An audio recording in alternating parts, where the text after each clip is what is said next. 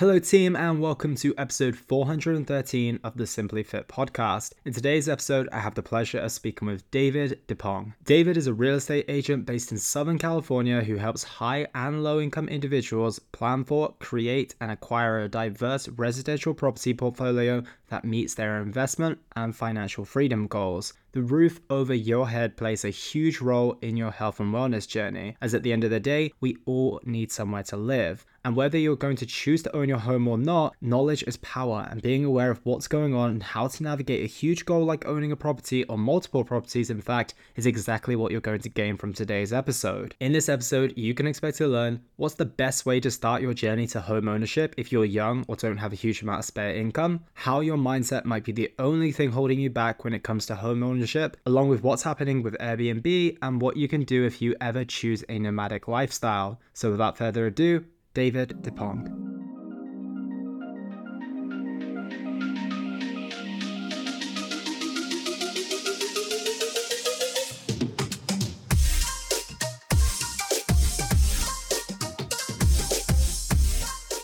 David Dippong, welcome to the show. How are you today? Good, sir. Good. Great to be here. Good to see you. It's great to have you here. I'm excited to dive into today's topic. It is a pretty new one for this podcast, so I'm looking forward to creating the links, diving deep into your world a little bit more. But for those who have not come across yourself before, could you give us a little context about who you are and what it is that you do? So, I'm the owner and CEO of my own real estate company. I work with a brokerage called Compass, and basically, besides the standard slew of real estate professional services like by selling investing in properties i specialize in creating long-term relationships with my clients to show them how to create financial freedom with just a few properties in the easiest way or the way that they have the wherewithal to handle in their own life so that come 10 20 30 years later they won't have to worry about the rising cost of living or inflation or anything like that because we've already planned for it in the worst case scenario.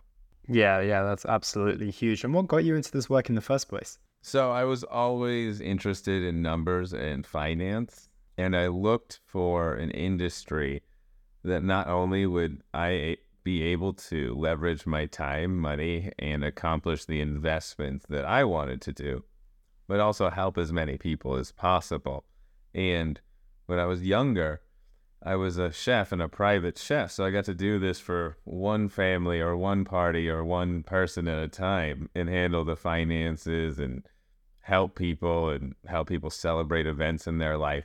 But what I found out was there was nothing left afterwards. You just spent, you spent time, you spent money, you spent, and I mean, it's great to help people with short term celebrations, but I'd rather help them enjoy the entirety of their life as opposed to just today, if that makes sense. Mm-hmm. And what did your journey look like in terms of developing the skills that you needed to get into this world where you're not only owning homes, but you are helping other people get to that stage in their lives as well? That's a great question. So I started about eight years ago and from the get go, when you learn how to be a real estate professional, you often mentor under somebody who's been in the business for years. You learn how to be as successful as they were. And so, with that mentorship, I was able to quickly develop the skills needed. And his philosophy was never sell, always invest, keep your properties, leverage your properties. And today, he's got over 70 properties. Damn. I've got my first one, I'm working on my second one. And every client I've worked with since I started in this industry, I've focused on keeping that mindset of great, you have one. In a few years, this one will help you buy another one. And if at all possible, you should keep it. Because if you keep it, it will keep filling up with money indefinitely. And it will become a tool you can use for the rest of your life. And if you sell it, you'll pay taxes. And if you don't buy something else, inflation will erase the money you have left within a decade or two. Got you. And you've touched on that just there. And I want to go into the context of today's episode. And recently we had someone come on talking about financial planning and wealth management.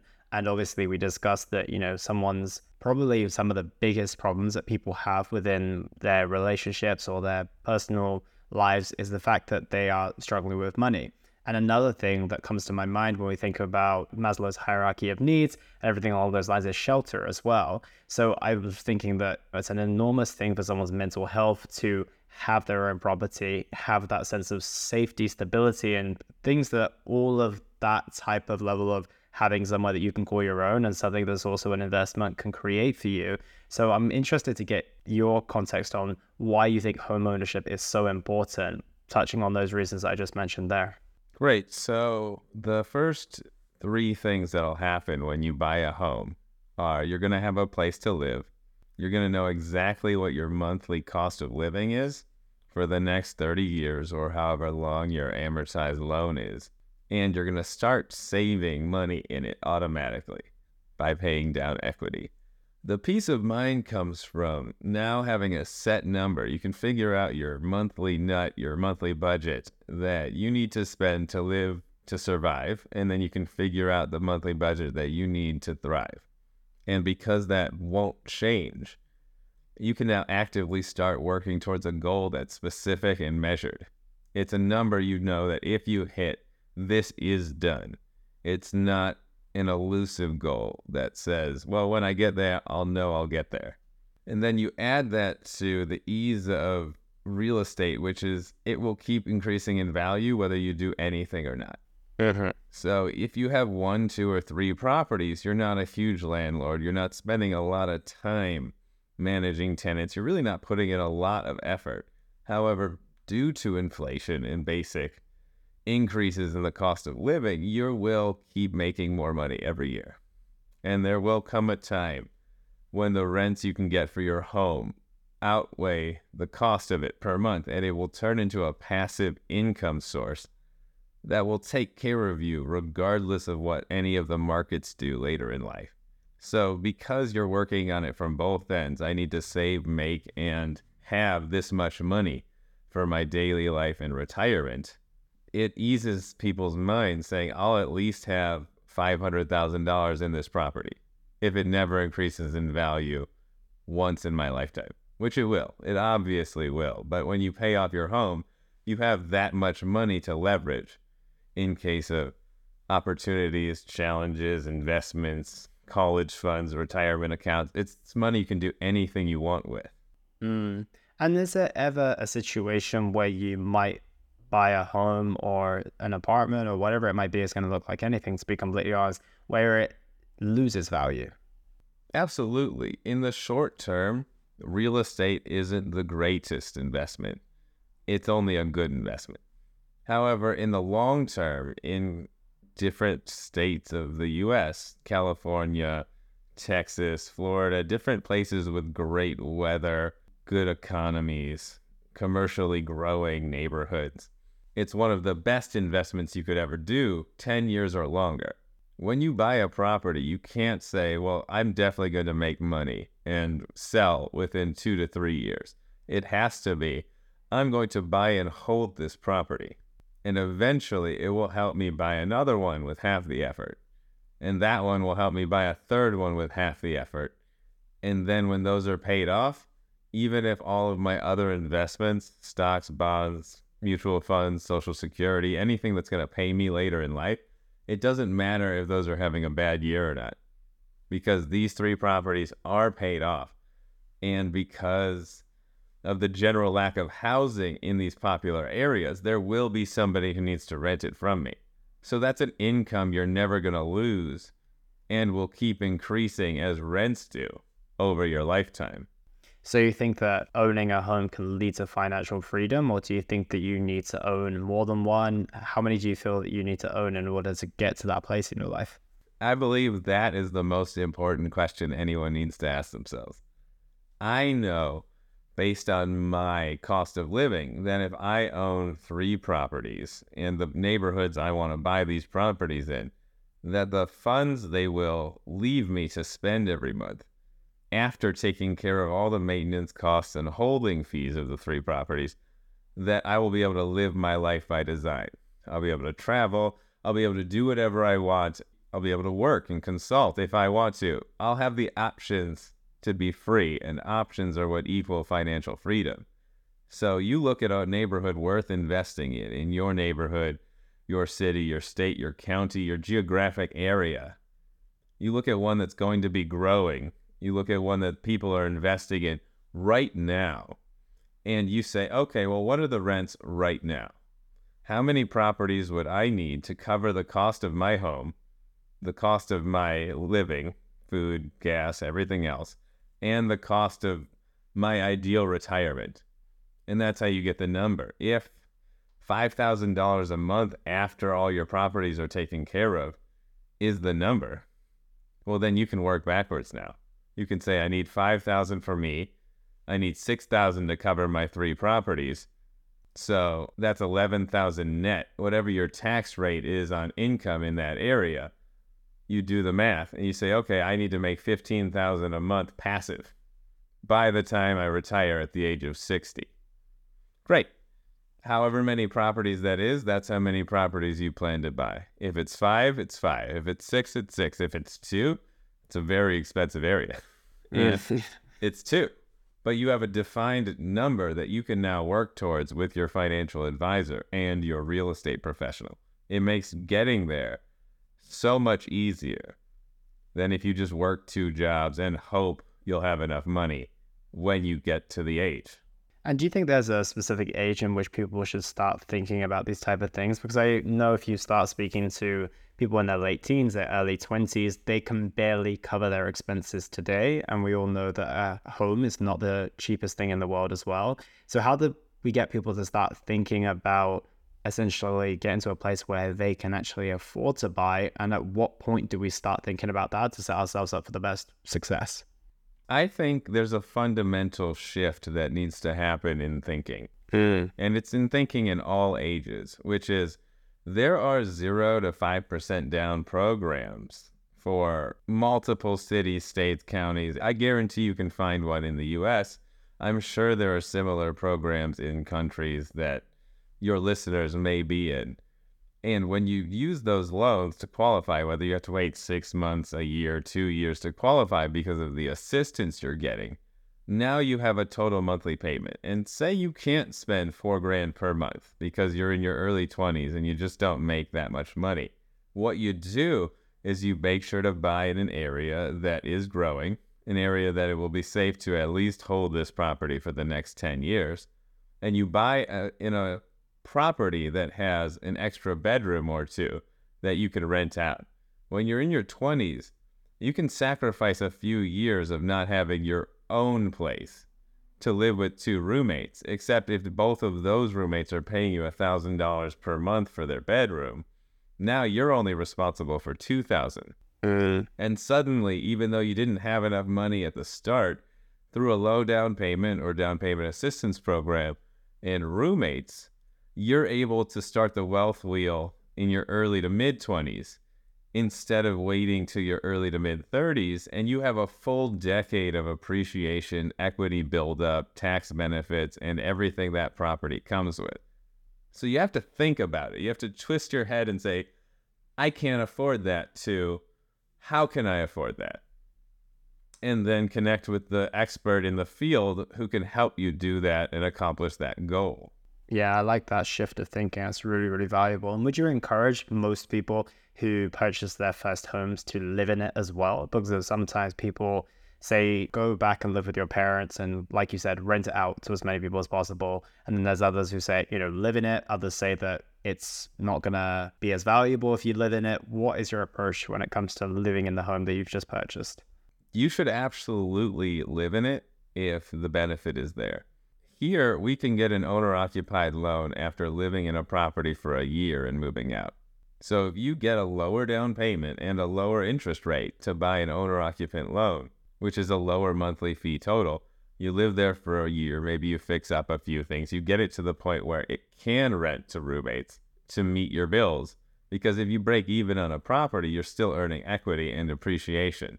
And then you move on to the next property. So I would absolutely encourage people to buy a property, live in it for one to three years, buy their next property, live it it for 1 to 5 years and make each property that you buy a little bit better for your personal needs in case you have to stay there. Then when you get the number of properties your passive income and financial freedom goal needs, you can be sure that those rents will increase over time. So they'll adjust for the cost of inflation and the rising cost of living by themselves. You won't have to do anything. And you can just pay an extra 10% off a month on each of those homes to pay it off earlier, or an extra 10, 20, and 30% per month on each of the homes, respectively, so that all of them are paid by the time you're 55 or 60, depending on how much income you're making from your career. Got you. So it's really about that long term thinking, right? And I think that's something that I got the understanding of when it came to wealth management as well. It's not necessarily thinking about what it's going to do for you today, but I mean, the beauty of having a home is that you can live in it today as well. And I think that's a big, big, uh, you know, valuable aspect that maybe we don't consider when we're saving money, for example, when we're putting it into, you know, stocks and shares and premium bonds and all these different types of things. The reality of when you put your money into a home is that you can actually live into live in that as well, which I think is really valuable. But coming back to the balance between renting and buying, you hear a lot of money gurus. I think Ramit Sethi, if that's how you pronounce his surname, speaks a lot about renting over buying. What is your thoughts on people who continue to rent based on the lifestyle that they're living? So I have two thoughts about it. And he's not necessarily wrong or right about his avenue of investing. The great thing about properties, just to establish a base, is when you pay off one property, most likely your cost of living is going to drop 50% if you live there. If you pay off two, most likely you're going to break even on both, and it's going to cover most of your cost of living. And if you pay off three, you'll have an extra budget to spend of passive income. So when you think about it like that, if you rent, say, at $2,000 a month and you own at $3,000 a month, one of them is putting $24,000 a year into somebody else's mortgage or going down the drain. You basically don't have that money anymore. The other one is paying $36,000 a year. That's 12,000 more.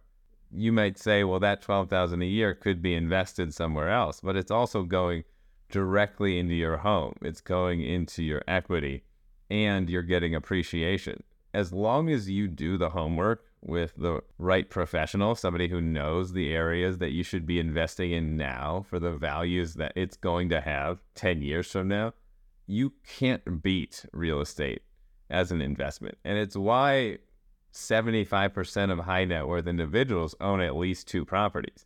They know that to have this financial freedom in life, you need to diversify your investments. You can absolutely invest in stocks, bonds, company matches, social security, all those other things that you're going to have to put money into from your job.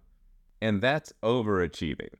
Time is your most important resource. And if you buy three properties in your 20s and 30s, you can leave those properties alone and they will eventually pay themselves off. The rest of it is gravy. The rest of it is just additional income and investing that's going to help you just in case one of the economies hits a hard time. The stock market hits a hard time, real estate hits a hard time, another COVID event happens. It's to protect you in the worst case scenarios.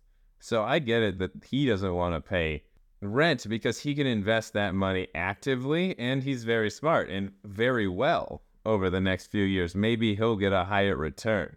But the average person the bottom 80% of income earners anywhere, any country of the world, are not going to be able to invest at that high of a level.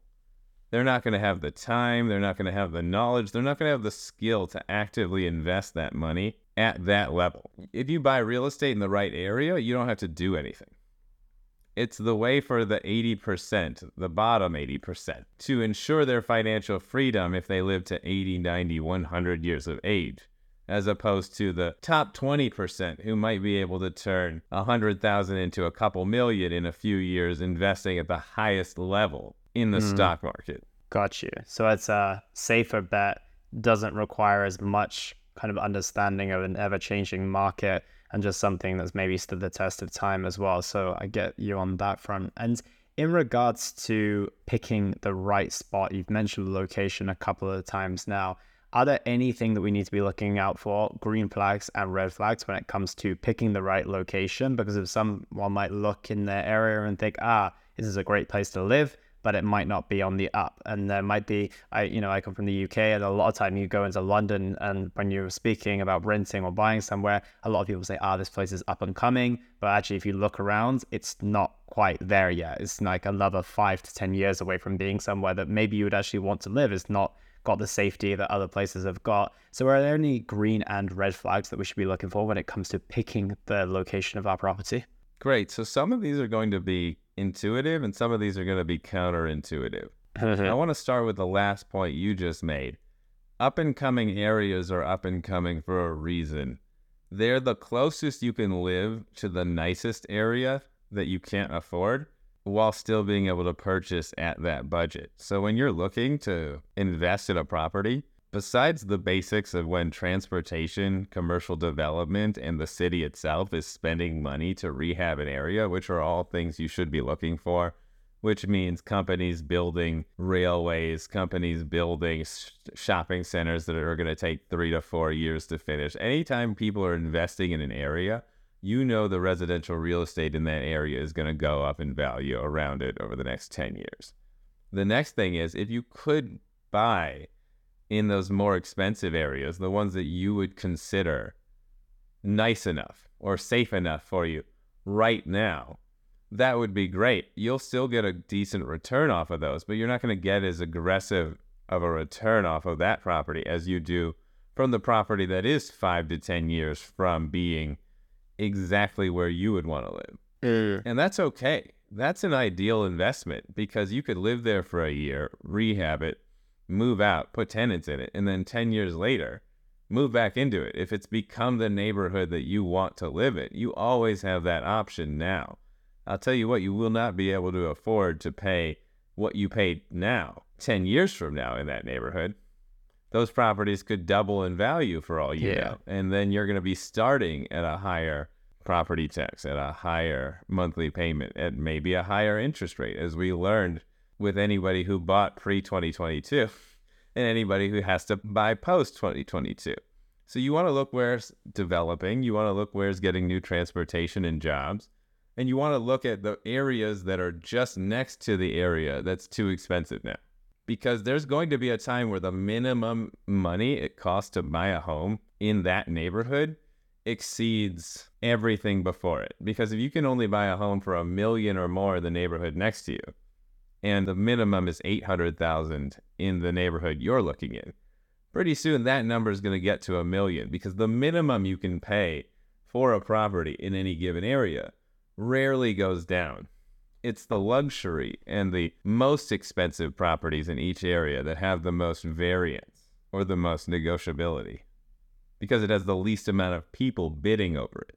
Yeah, it makes a lot of sense. And I'm keen to get your idea now on Airbnbs. I was actually watching an Instagram reel this morning, and they mentioned that in New York, they're starting to put some real, real hard rules in place about how hosts have to go through this very, very extensive reviewing process. They're only able to rent out Airbnbs if they are 30 days or longer. They have the they have yeah they have to go through the rigorous testing they have to essentially make sure that they're 30 days or longer and if they are not following these rules, they're subject to a bunch of fines as well. And that's essentially to bring the renting costs down because apparently the average rent in New York City is currently like five and a half thousand dollars per month as well. So I'm yes. keen to get your understanding on your thoughts on Airbnb as it relates to investments because a lot of people will think, well, you know, I'm not going to go down the route of renting this on a long term basis, or even I can make more money by renting this out in Airbnb because of, you know, in reality, that tends to be the case. We can rent these a lot higher. So, what is your thoughts on Airbnb as a whole and these systems that New York is putting in place? There's multiple sides to the issue. California is also putting a lot of those rules in place because of the high density. And what you have to realize about New York and California is they don't produce nearly enough homes to keep up with the growing demand. And if demand keeps increasing more than supply keeps increasing, prices will naturally go up and it'll eventually create a society where everybody is either high income and owns something or low income and barely scraping by to pay their rent. So it starts from there.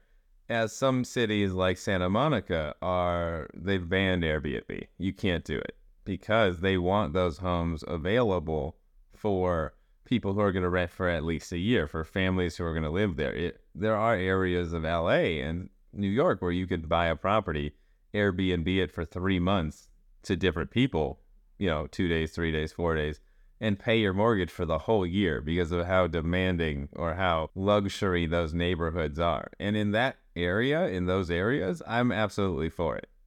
However, if you're buying in the most affordable neighborhood, in the home that 80% of people are going to have to start with, the starter home, the 2 to 300, the 3 to 500, whatever that range is in your city, there does have to be strict regulations. Just like all condo associations here have a minimum 30 day rental policy or th- sometimes three month rental policy because they don't want an endless stream of renters who are going to not take care of the property to funnel in and funnel out as people who have invested their hard earned money and are going to count on these homes for their retirement sit there and watch their values go up and down due to factors they can't control.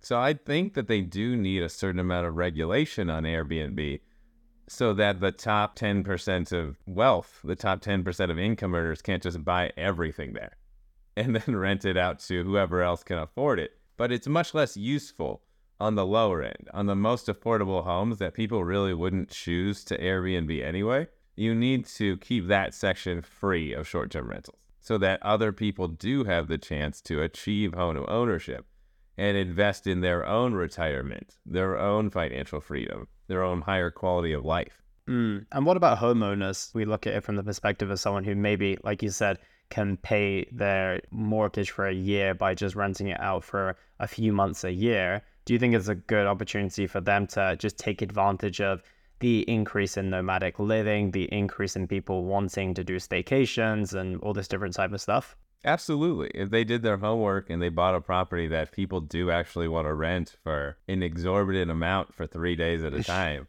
and your city doesn't have any rules against it, or again, with the long term planning mindset, you do the math on exactly how many fees you're going to have to pay every year for the inspections, the permits, everything that you need to Airbnb it. And after that, if it still makes sense based on your net proceeds, your net gains, do it. Do it until they tell you you can't do it anymore. this is your investment. Properties are like small businesses for everybody who didn't want to start a small business. They're the only thing you have that really is absolutely necessary. Somebody needs to live there. You need to live there. In the future, there'll be more people born that need to live there. Mm. Whereas commercial enterprises, nobody needs anything. You don't need Zoom. You don't need Facebook. You don't need all these. You can choose to spend more money on them, but you will need a roof over your head. And in regards to that supply perspective, do you think that there's more work to be done in areas like New York and LA to build more homes, to have places come up? Or do you think that that's just going to increase the problem? You know, we're going to increase more homes, but there's going to be even more demand and it's just going to continue to continue to get overpopulated. Do you think that's going to be the reality? Or do you think building more homes in those areas is a worthwhile solution? I do believe building more homes is the solution, if only to keep the demand where it is. Because if w- you can see that the numbers of builders who are gaining confidence because so many people are locked in at a 5% or below mortgage, we may only see 30% of the homes be sold and resold over the next five years until interest rates come down. We may not see any of those other homes ever hit the market again until rates get close to where they are originally purchased. So for the next few years, new builders are going to have a really good advantage. The other thing I would say about that is although we need more homes, the homes that are being built aren't exactly what one would call affordable mm. to the average person. Even in the affordable areas, you would still need to be among the top earners in your state to be able to buy something in New York or California if you're not from there it's going to help by buying more properties, building more properties, and making more affordable properties.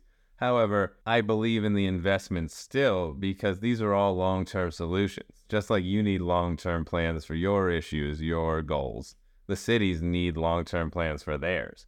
And if they're starting to build more homes now, we're still 10 to 20 years out from seeing real meaningful change. In 10 years, you can reevaluate and say, oh, Atlanta's the best place to buy something now, or Austin's the best place to buy something now, or London's the best place to buy something now in a certain area.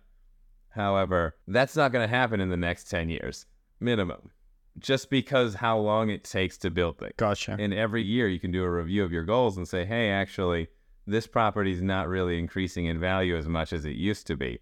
Let me sell it or exchange it and buy two properties in areas that I know the growth is going to be accelerated.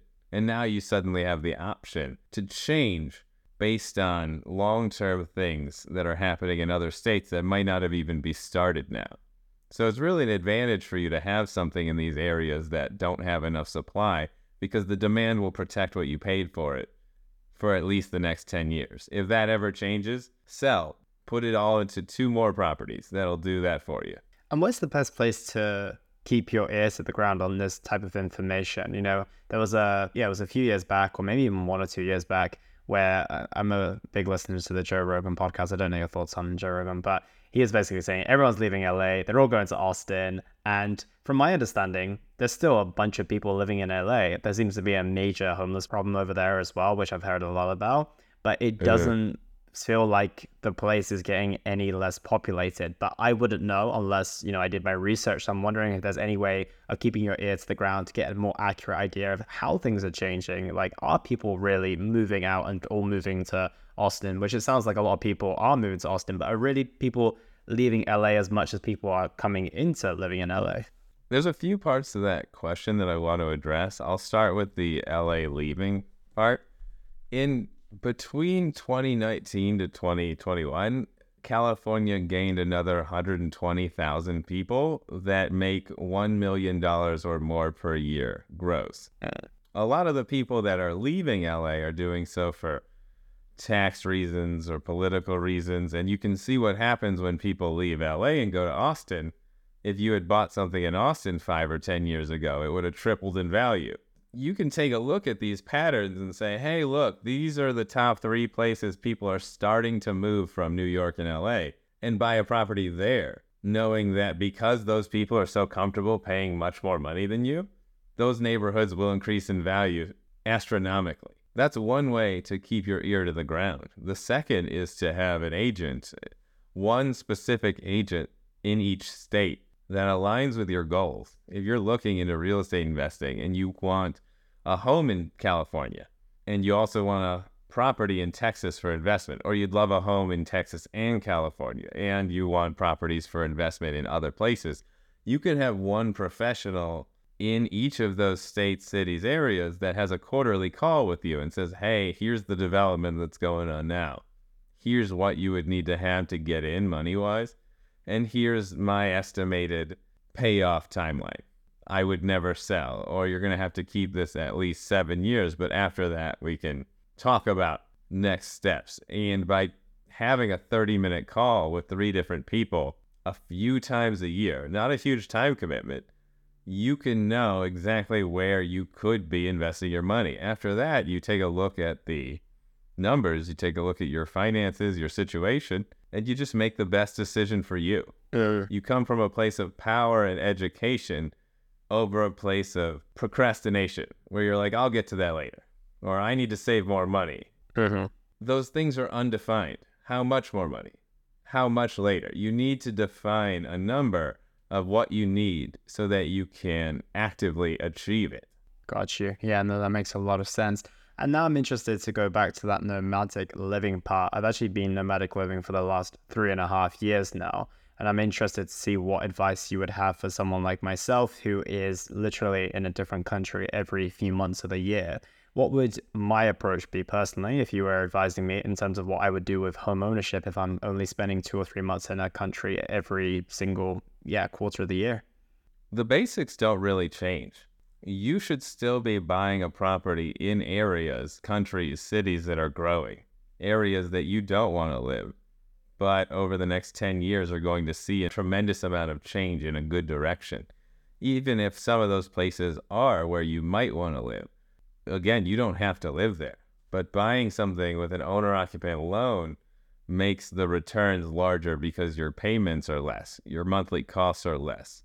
And barring that, if you have enough money, you don't have to. You could buy something with an investment loan. You just take a bit of a higher rate and terms that aren't as nice. But the, the name of the game is holding those. So even if you never live in one of the properties ever, buying them now and giving them each a 20 or 30 year mortgage, in 30 years, you will have fully paid off properties that are worth millions, millions that you can actively leverage with equity lines of credit or any other home leverage tool.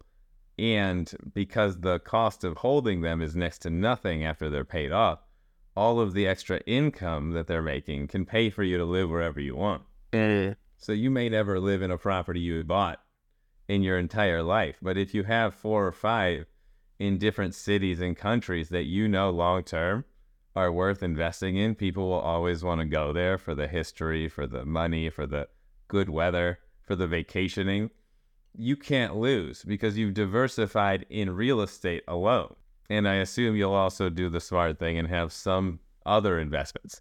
Yeah, absolutely. And when it comes to those international properties, is that something that you also consider and you also consider to be a good idea as well? Because of it kind of feels like when you talk about that next property and that next property is all very nationally thinking as thinking about being mm-hmm. in the US and having more properties in different states or being in the UK having a place in London or somewhere further out. So what are your thoughts on international investments when it comes to real estate? It comes to ease of management. If you can live in say France and have a place in Italy, Spain, and the UK, you could actually travel to each one of them once or twice a year and do a quick maintenance check, make sure any repairs needed get done promptly. If you live in Russia, would your first real estate purchase be in the United States? Probably not. But if you work backwards from where you go, what you can afford to travel to, where you can afford to be, you can make educated decisions on which of the neighborhoods is the best possible to invest in, and out of those, which is it possible for you to facilitate? You can see how now we're taking the odds away from the house, we're taking the odds away from gambling, and we're putting it as like a 70, 80% chance you'll succeed in the first five years. And then over the 10 year period, there's no way you'll lose. And by doing that, it's not guesswork anymore. It's this will be a good investment as long as I'm not forced to sell in the short term because of some bad decision that I've made. And your real estate professional, your financial professional, the person who's helping you do this is going to help you with that. Personally, I take a look at the monthly cost of the properties my clients want to buy. I take a look at their incomes and I work backwards to create a worst case scenario and ask them how they're going to deal with it. If one of them loses their job or both of them lose their job, is there family they can stay with while they rent it out to somebody so that they can keep the property? These are the things a proper professional looks at with you to make sure that not only is it going to be a great investment during the best times, but the worst case scenario, you can rent it out room by room and keep the property until you get to another good time. And would you say that almost all situations point to keeping that property? That's something I'm getting a lot in your narrative. Otherwise, yes. yeah, that's literally always going to be the case. Almost never sell unless you're going to put every single dollar into that next home, and that next home is your quote unquote forever home, which really doesn't exist anymore in our nomadic society. It's a home basically that you're going to own for the 20 years that you have kids that live with you. And if you need all of the money and you're not going to pay an exorbitant amount of taxes when you sell that property, put all of that property into the next property. If you can avoid selling, never sell because it's going to infinitely benefit you more and more every decade you're alive. So much so that any kids and people you leave the properties to when your time here is done are only going to ever have to work half as hard as you did. And their kids might be trust fund babies. They might never have to work as hard as anybody in your previous generations because it's easy to double the amount of properties you have.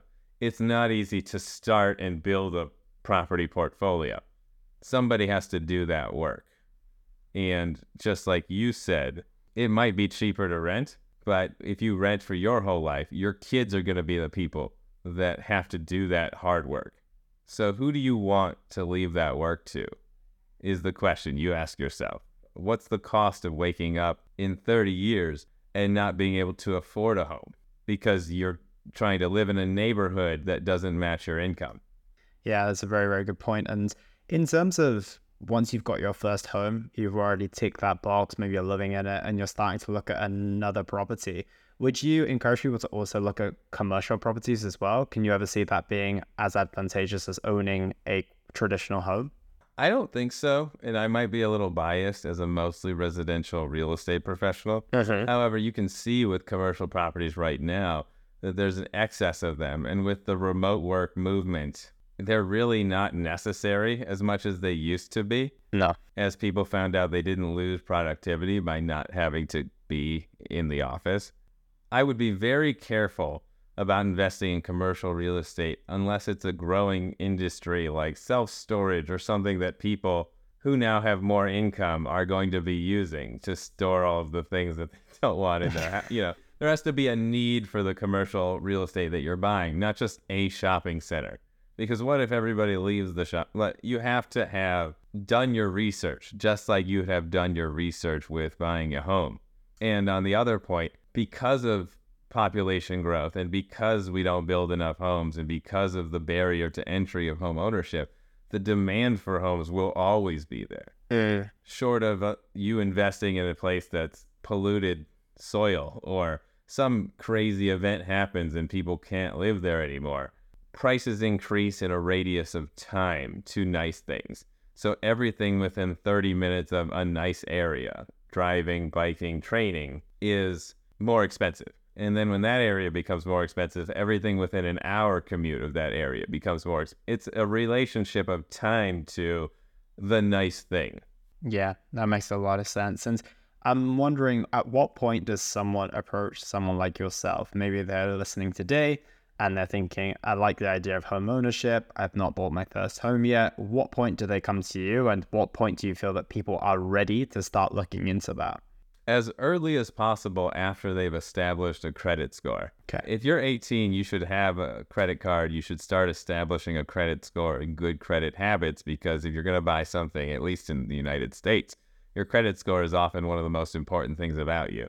Even when you're renting now, people want great credit scores, no evictions, good spending habits. So if you're 21 and you've got credit and it's good, start planning for that first home purchase at 23, 24, 25. You get that first property with some assistance programs.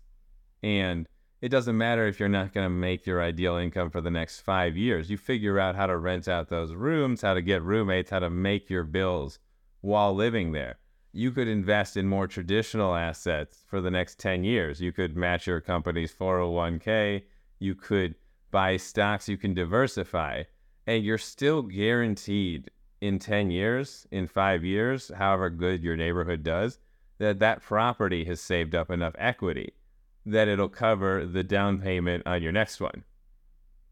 And presumably you've kept doing basic maintenance, the rents have kept increasing for that first property now you didn't have to come out of pocket for the second one at all. And 10 years after that, those two properties are now full of more equity. Well, guess what? You could buy a third and fourth one, or you could buy a third one and you can save the equity in the first one for emergencies. Yeah. Now you have options. And the thing I want to share with every audience, the thing I'm so passionate about, why I keep volunteering my time on these podcasts, is options is freedom and freedom is a high quality of life. If you ever look at somebody who's renting, suddenly becomes disabled or unable to work, and or is older, and you ask them how stressed they are or how many options they feel they have to live the life they want, they're going to tell you none. They're going to tell you that the system is rigged. They're going to tell you that there's no way for them to get out of their predicament. And that's a limited life. That's a true low quality of life. And I honestly, at that point, it's hard to help them. Yeah. If you start early and you overachieve, great. You can get everything you ever wanted. But if you wait too long and it doesn't happen for you, there's almost nothing anyone can do to help you. which I don't mean to sound scary, but that's just how our society is set up. Once you become homeless, the road to buying homes and building that wealth for the future is almost impossible.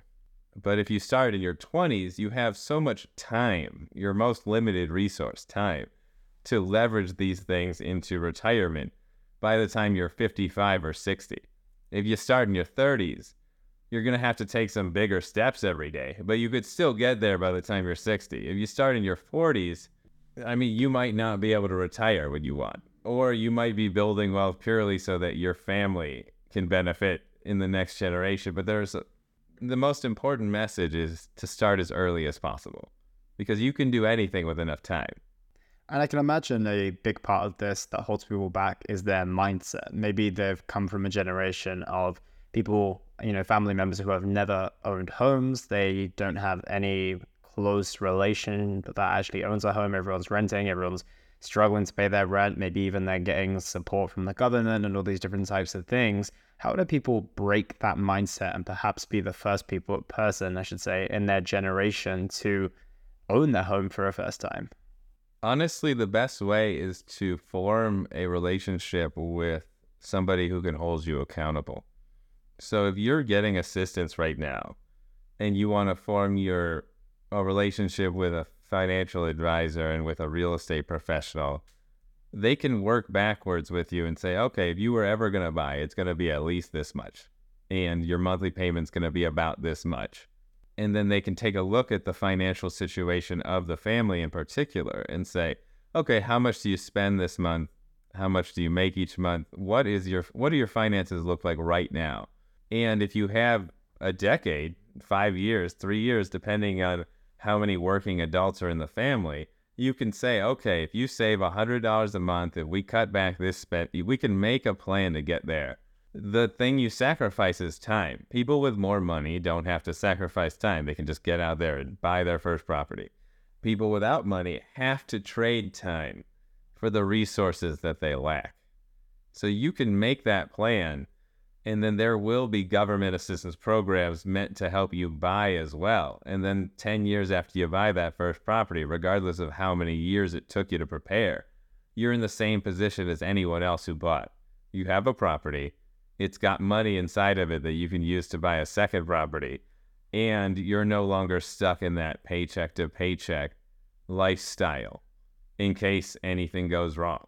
Because the worst case scenario, you lose your job, somebody could come pay for that mortgage. Somebody can rent that space. Somebody can help you still build your wealth. And I'm interested now to get an idea of developing a relationship with a real estate agent or someone who's in that world who knows exactly what they're talking about. Are there any red flags that we should be looking out for when we are picking a real estate agent? Is it a fairly trustworthy industry, or would you say that there is pros and cons to it? That's a mixed bag. A lot of people during some of the recessions over the last 20 years have had, we'll call it a less than ideal experience with a real estate professional or a financial professional. And what I say to that is, and why I address it up front is, it's the same as any industry. You're going to have good doctors, you're going to have bad doctors, you're going to have sketchy doctors. You're going to have good lawyers, bad lawyers, sketchy lawyers.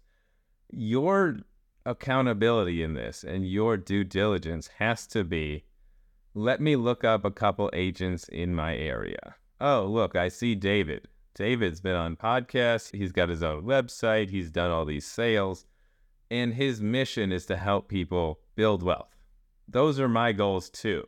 I should go interview David. I should go ask him all the questions I ever wanted. I should see if we'd be a good fit so that we can commit to working with somebody and start building trust. If you get there and you find somebody who's not me, or you find somebody whose advertising looked nice, but when you start to really dial in and ask them questions about how they would help you achieve something and where they would recommend you invest and what you need from them to get the job done and they don't have clear, concise answers like a professional in an industry should, don't work with them. Check their license. Make sure they've been in business more than one or two years. Check that they've actually done sales and purchases of properties in the past. You have to do this basic research up front so that you know the person you're trusting with the largest investments of your life is a qualified professional and not just somebody who holds a license and is able to do the thing that you want them to do. After you trust them and they get you good results, you never have to look for another one again. If you start working with somebody and they disappoint you, move on. Fire, say, hey, I'm write them an email. Hey, I'm not going to work with you anymore, and then move on to another person. You only need one, and the more you trust them, the easier it's going to be. So do your diligence when you're interviewing them, just like you would for anyone, for a contractor who's going to work on your house, for a lawyer who's going to represent you during a case, when you're looking for your primary physician. These systems in your life take a little bit longer to set up in the beginning. However, if you set them up over the next few years, they all take very little effort to maintain. Absolutely. Yeah, I couldn't agree more with that. And David, this has been a fascinating conversation. I want to wrap up with a final couple of questions. And the first is what impact do you want to have on the world with the work that you're doing? If nothing else, I want a large uptick in the amount of people who are financially free or who have a high quality of life. The reason I got started into spreading the word instead of just doing my job for my clients is because every year I get calls from newly homeless people, new people that need rental subsidies, new people that need help to be able to afford their current cost of living. And there's almost nothing I can do for them besides point them to the government and say, get in line, wait in this two year line, and then you might eventually get some of the help that you need. Mm-hmm. And a system that's built that way really doesn't care if you succeed or not. I mean, it's helping, but it's more like emergency triage. It's really not investing in you. Yeah. So I hope to at least create a meaningful change in the people that want to engage me. If one person engages me from this episode and I help them get to a point where they buy their first property in the next few years, even if they never work with me again, I know they're going to be in a better place for the rest of their life. Mm-hmm. And so every one of these episodes that I do is worth it. I like that a lot. And where is the best place for people to find you if they want to keep up with the work that you're doing? My website is dippongrealestate.com, just one word pushed together. It has all of my contact info. It's where you can sign up to get my monthly email. A lot of the curated content goes out about Southern California because that's where I work. However, if you're not in my area and you want to learn how to start in your area, you can reach out. We can schedule a time to sit down, FaceTime, Zoom. We can analyze the neighborhoods that you're in and I can refer you to somebody in your area that aligns with these goals. So then, at the very least, you have a starter kit of, hey, here's what I can do to better my life or to achieve my goals. And then it's just up to you. You have all the tools, you can get started as soon as you want, and you have to make that choice if that's what you want to achieve. Amazing. David, this has been an incredible conversation. Thank you so much for your time today. Thank you, Elliot. And that was the Simply Fit podcast. I hope you gained a huge amount of value from today's episode. I feel inspired to improve your health and well-being. Be sure to search for Simply Fit in Apple Podcasts, Google Podcasts, and Spotify, or anywhere else you get your podcast from. And go ahead and subscribe so you don't miss any future episodes. Also, if you like the episode, please don't forget to give it a five star rating. I'd love to hear your feedback or any questions you have. So reach out to me on social media. You'll find me on Facebook and Instagram at Elliot Hasoon. Thank you so much for listening, and I look forward to talking with you all on the next one.